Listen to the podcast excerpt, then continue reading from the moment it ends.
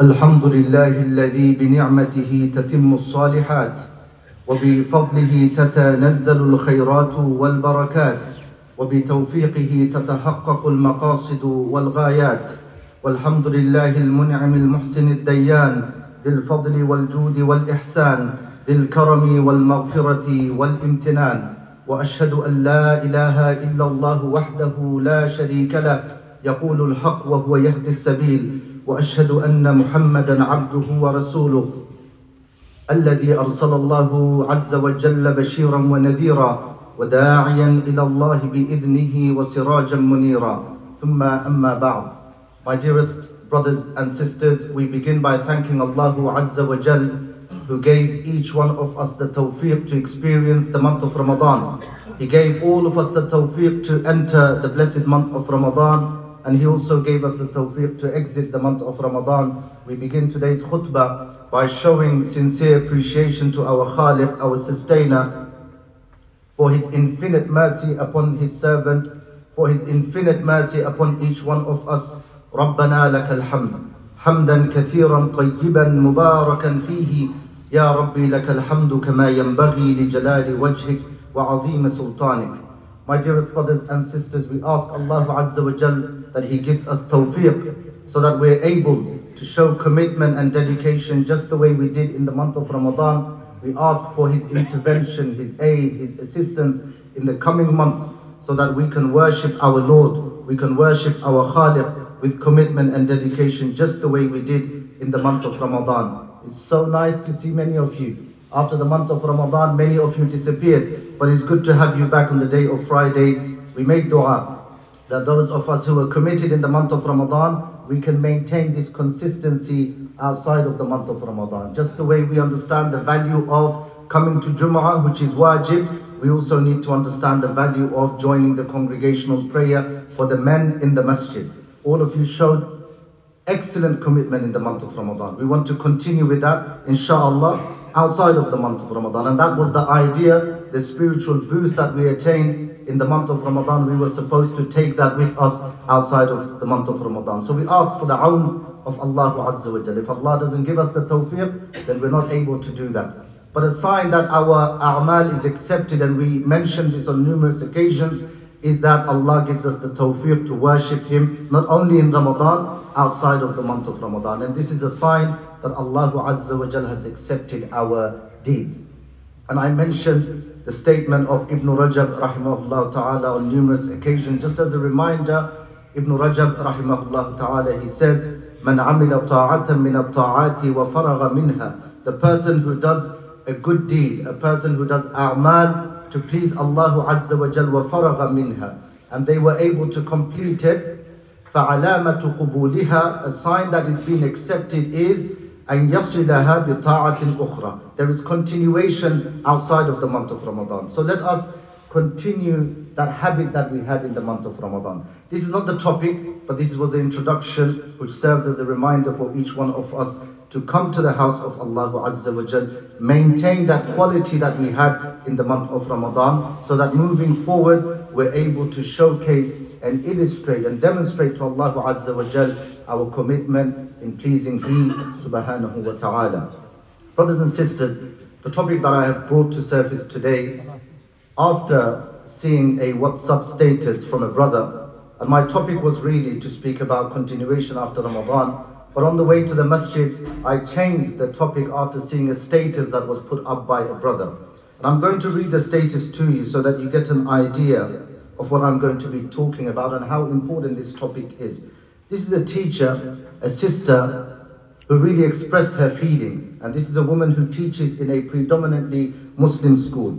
And she says, as a teacher in the UK, this is her words.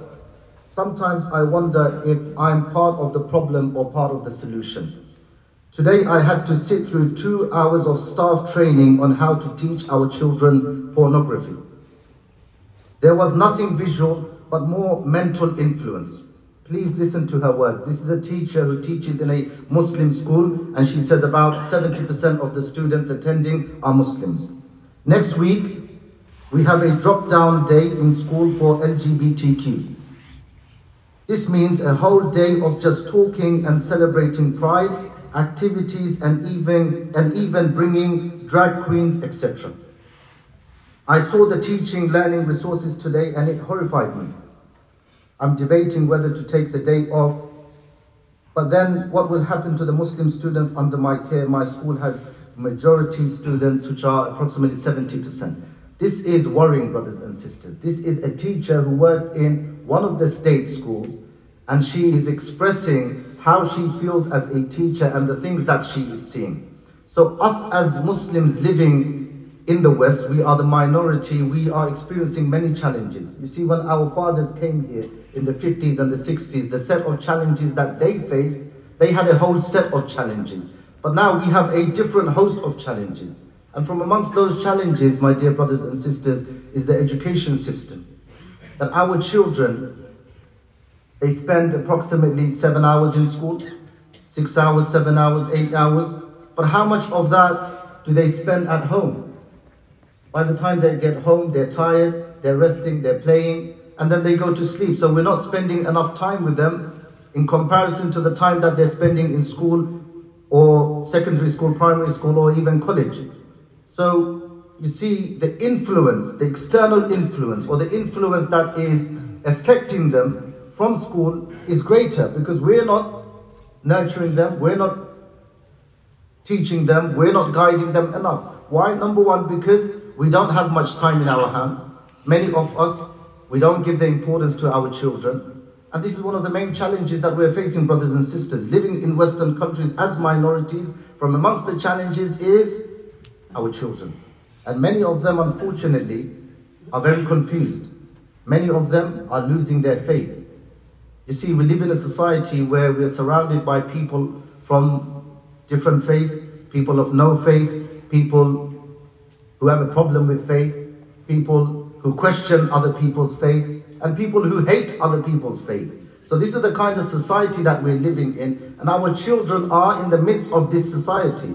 So now take a moment and think, they're growing up, they're seeing all of this, this is all apparent, visible to them. What do you expect? Many of them are going to be confused. And many of them are questioning their faith. Many of them are even leaving Islam. Billah. So we as parents, brothers and sisters, after reading this message, I thought, no, we need a reminder regarding us as parents and our responsibility. Remember, as a father, as a mother, you're the leader in the family. And don't tell any, don't let anybody else dictate how you should look after your children. You're the one who gave birth, my sister. My brother, you're the father, it's your child. You decide how your son or daughter grows up. It's your child. Don't let anybody else dictate that for you.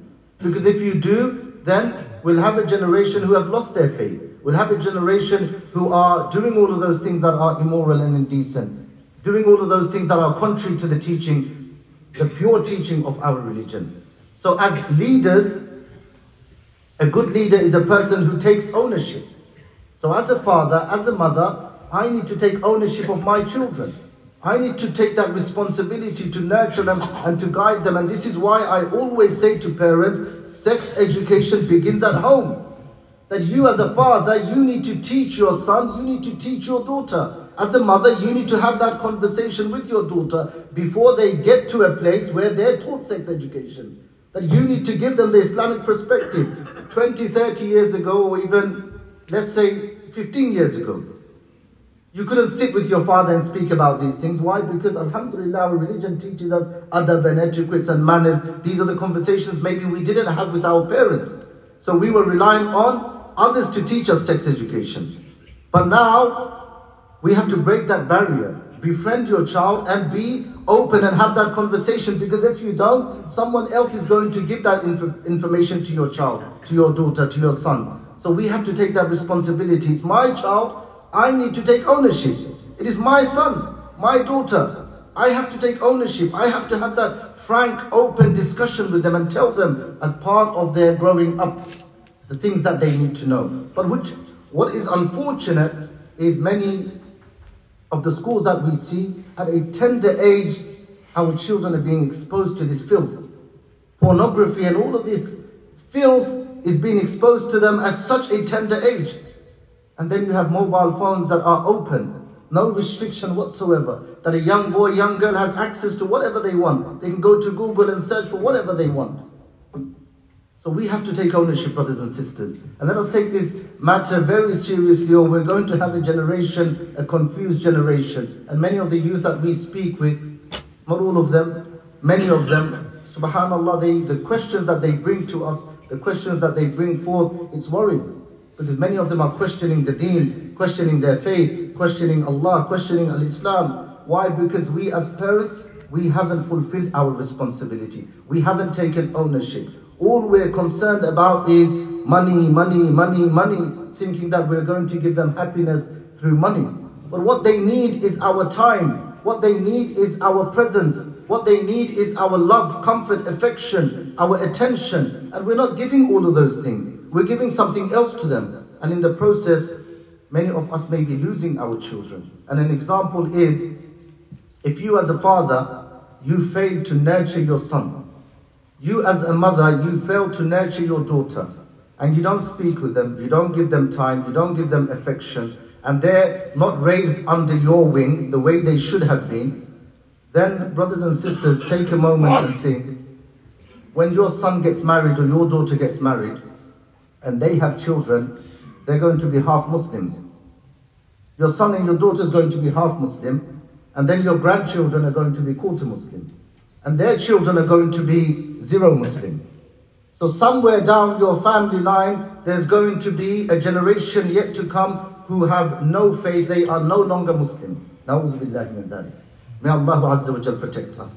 All because you as a father you failed. You as a mother you failed. That is the consequence. No one else to blame. And how many times we have mentioned Ibrahim alayhi salam and what he said when Allah Azza wa Jal honored him. When Allah Azza wa Jal put him through many, many, many tests. وَإِذِ ابْتَلَى إِبْرَاهِيمَ رَبُّهُ بِكَلِمَاتٍ Allah Azza wa Jal put him through many, many tests. فَأَتَمَّهُنَّ And he completed all of them. Allah Azza wa Jal says, إِنِّي جَاعِلُكَ لِلنَّاسِ إِمَامًا We're going to give you the medal. We're going to give you honor. Why? Because you went through the rigorous testing. But look at his response. The very first thing he said was, وَمِنْ أَبْنَائِ No. He said, وَمِنْ ذُرِّيَّتِي He could have said, وَمِنْ أَبْنَائِ Ibrahim and Ishaq and Ismail. He could have said Ismail and Ishaq, his children. But he uses the term وَمِنْ ذُرِّيَّتِي And there is a difference between أبنائي and ذُرِّيَّتي. Abna'i is your immediate children. He wasn't just thinking about Ismail alayhi salam and Ishaq alayhi salam. He says, وَمِنْ ذُرِّيَّتِي قرنا بعد قرن قرنا بعد قرن generation after generation yet to come Ya Allah what is going to happen to them that was his response he was concerned about those that are yet to come and this is why he made the dua رب جعلني مقيم الصلاة ومن ذريتي ربنا وتقبل دعاء he made dua that oh Allah make my progeny those that are yet to come make them people who bow down to me who, who prostrate who, who, who are obedient servants. This is the dua Ibrahim salam made. What about us? What is happening with our children? Are we giving them time? Are we giving them affection? That's a question you need to ask yourself as a father, as a mother. And subhanAllah, many of the ulama, many of the ulama, when they spoke about family planning, what is the hukum regarding at-tahdidun nasal and all of those masail, one of the things that they said in the very beginning of the chapter was that having children is the easy part if Allah Azza wa has ordained that for you. But nurturing them and guiding them and teaching them is the hard part. There is no point having 10 children if they're all going to become fusaq, fajir, fasiq. The ummah is not in need of big numbers, numbers that come and do not benefit the ummah. It is better for you to have one or two or three children who are devout, obedient servants of Allah wa But we're having many children, but we're not giving them sufficient time. We're not exhausting our efforts and the time and the effort that we're supposed to be giving our children. So, what steps can we take, brothers and sisters, in order for us to ensure, especially in this society, that our children become good Muslims, good citizens, and most importantly, good representation of Islam in this society? That they, when they grow up and they become the change makers of society, that they are not looked down upon, they are people of good example, good manners, people of excellence. How can we transform them into such people? Number one, you as a father, you as a mother, lead by example. You have to display role model behavior in your speech, in your manners, in your code of conduct, in your dealings, when you're driving. Don't say something inappropriate because your son's going to see that, your daughter's going to see that, it's going to impact them. Because you're giving them the license to do the same thing. If you open the window and swear at somebody, your son can see this. He's going to think, well, that's fine. He's going to do that in school. And then you're going to get called into school. Why? Because your son responded in a way that's inappropriate. And then your son says to you, well, I remember on the way back from Wood Green to Tottenham, this is the very same thing that you did. And if your son says that, well, you have no answer. So we have to display role model behavior. At all times, be very conscious and alert, especially when we're around our children, husband and wife. Please, for the sake of Allah Azza wa Jal, please do not argue in front of your children. The psycho- psychological impact that it can have on the children. My dearest brothers and sisters, the memories that will remain with the children is not just in their STM, it will remain in their LTM, long term memory.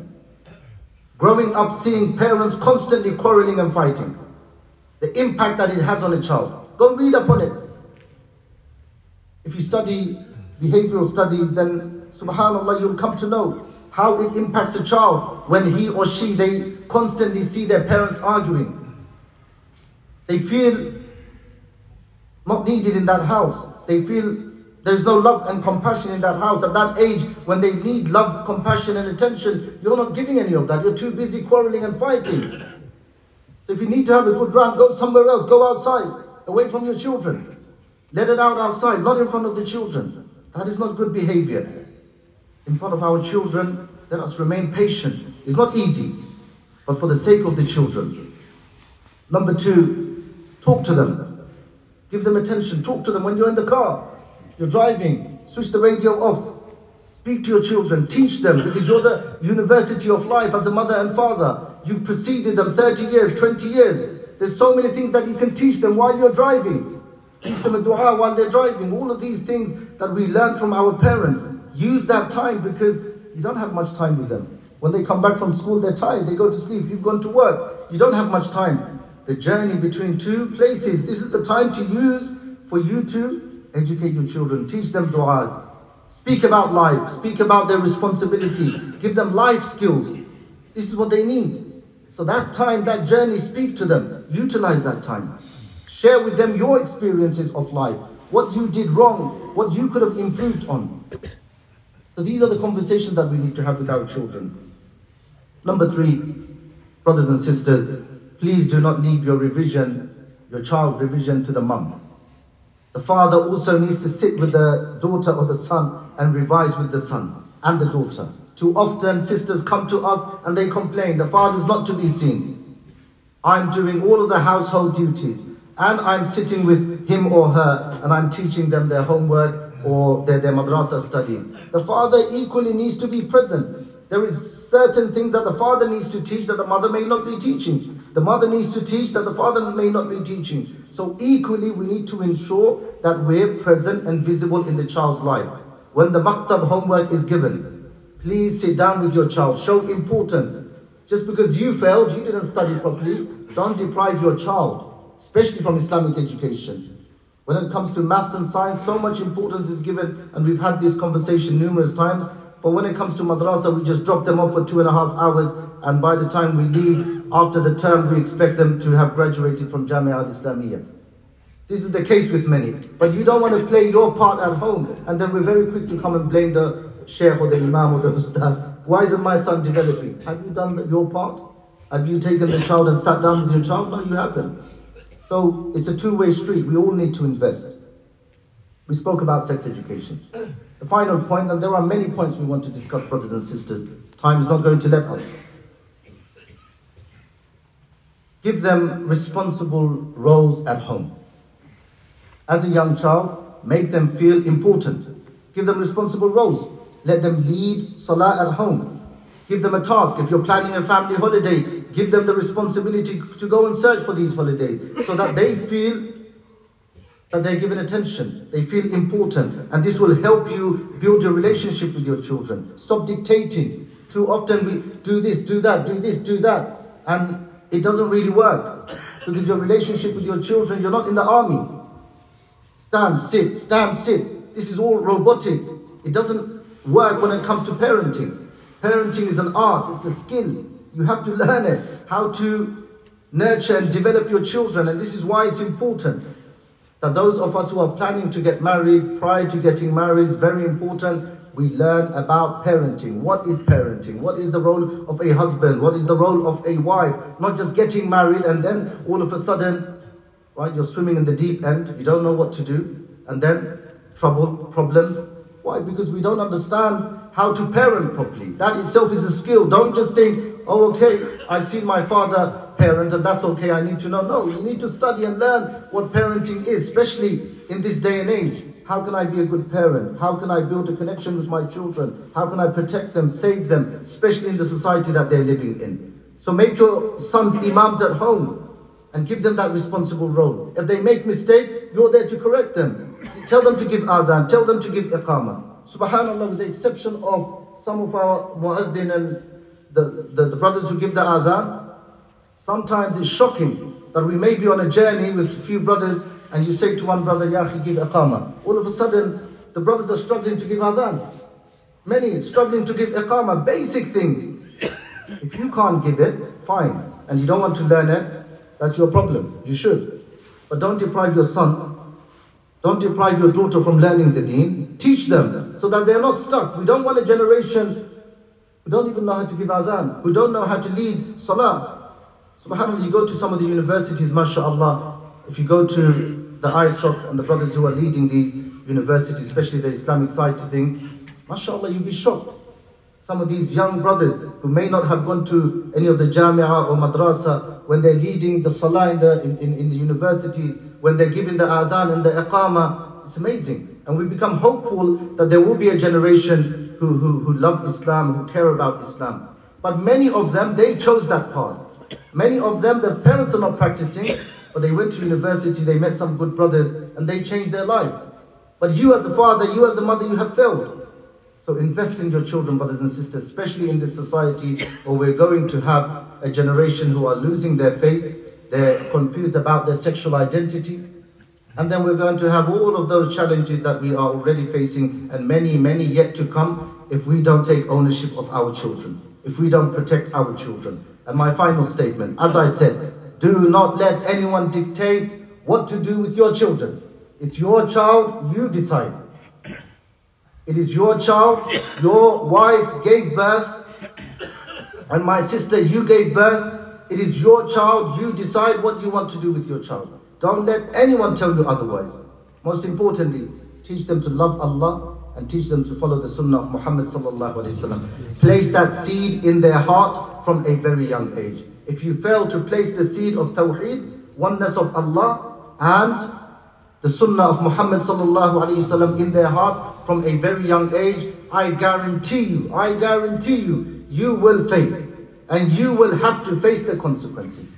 And final point, brothers and sisters, please do not do anything haram in front of your children, whether it's music, whether it's smoking, whether it's speaking inappropriately. All of this has an impact on your child. Don't take these things lightly. You might not see the consequences this year, next year, the year after, but sooner or later you're going to see the consequences of all of those things.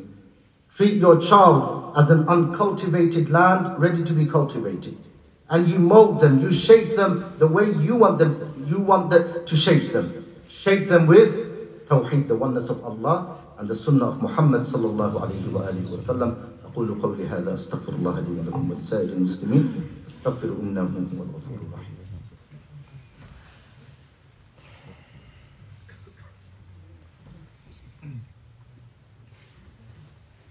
بسم الله ولا استعانة إلا به والحمد لله ولا ثناء إلا عليه. وأصلي وأسلم على من بعث رحمة للعالمين. صلوات الله تعالى عليه وعلى جميع النبيين وعلى آله وأصحابه الطيبين الطاهرين. ومن صار على نهجه إلى يوم الدين ثم أما بعد. عباد الله إن الله تعالى أمركم بأمر بدأ فيه بنفسه وثنى فيه بملائكته الكرام فقال جل وعلا قولا كريما إن الله وملائكته يصلون على النبي يا أيها الذين آمنوا صلوا عليه وسلموا تسليما. اللهم صل وسلم وبارك وأنعم على أفضل الخلق وأكرم الرسل. وارض اللهم عن الخلفاء الراشدين الأئمة المهديين أبي بكر وعمر وعثمان وعلي وعن سائر الصحابة وأن معهم بمنك وكرمك وإحسانك يا أرحم الراحمين. اللهم أعز الإسلام والمسلمين وأذل الشرك والمشركين وارفع بفضلك كلمة الحق والدين. اللهم انصر من نصر دين محمد صلى الله عليه وآله وسلم. اللهم أصلح أحوال المسلمين في كل مكان. اللهم أصلح أحوال المسلمين في كل أنحاء العالم. اللهم اغفر لنا ذنوبنا وإسرافنا في أمرنا وثبت أقدامنا وانصرنا على القوم الكافرين. اللهم إنا نسألك إيمانا كاملا ويقينا صادقا ورزقا حلالا طيبا وتوبة قبل الموت وراحة عند الموت والفوز بالجنة والنجاة من النار. اللهم حبب إلينا الإيمان وزينه في قلوبنا وكره إلينا الكفر والفسوق والعصيان واجعلنا من الراشدين. اللهم إنا نسألك العافية. اللهم إنا نسألك العفو والعافية والمعافاة الدائمة في الدنيا والآخرة. اللهم إنا نعوذ بك من منكرات الأخلاق والأعمال والأهواء يا رب العالمين. لا إله إلا الله بها نحيا وبها نموت وبها نلقى الله. بفضل سبحان ربك رب العزة عما يصفون. وسلام على المرسلين والحمد لله رب العالمين. أقم الصلاة.